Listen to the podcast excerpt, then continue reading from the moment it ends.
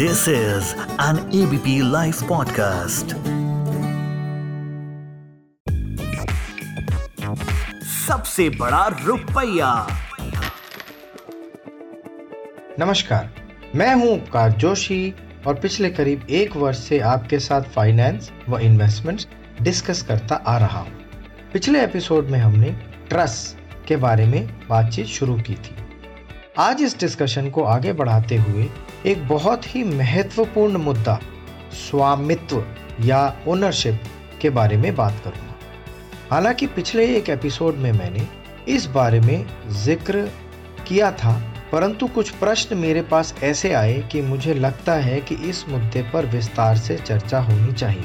आइए पहले कुछ बेसिक बातों से शुरुआत करते हैं। जब भी हम एस्टेट प्लानिंग की बात करते हैं तो हम हमारी चल व अचल, यानी मूवेबल एंड इमूवेबल प्रॉपर्टी या संपत्ति के बारे में बात कर रहे होते हैं। इस मुद्दे पर मैं आपसे थोड़ी सी और अटेंशन चाहूँगा।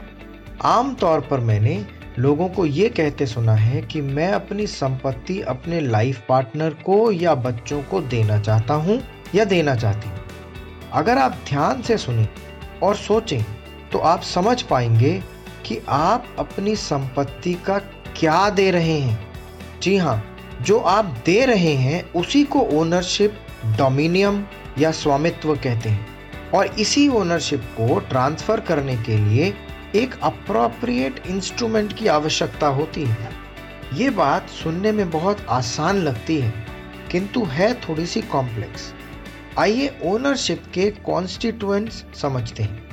अगर आप आसान भाषा में समझें तो ओनरशिप के तीन महत्वपूर्ण कॉन्स्टिट्यूएंट्स हो सकते हैं।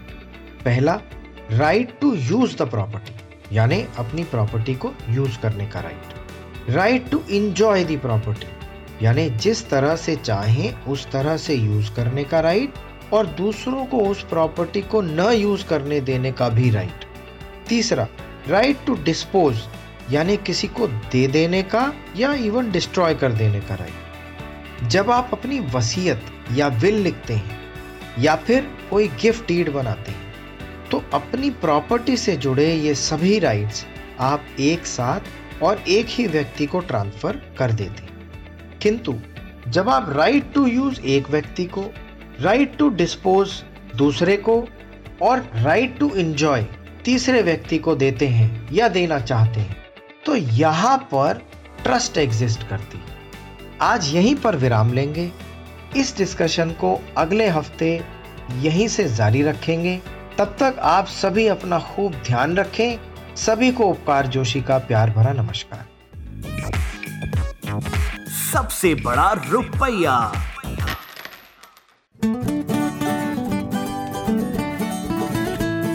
This is an ABP live podcast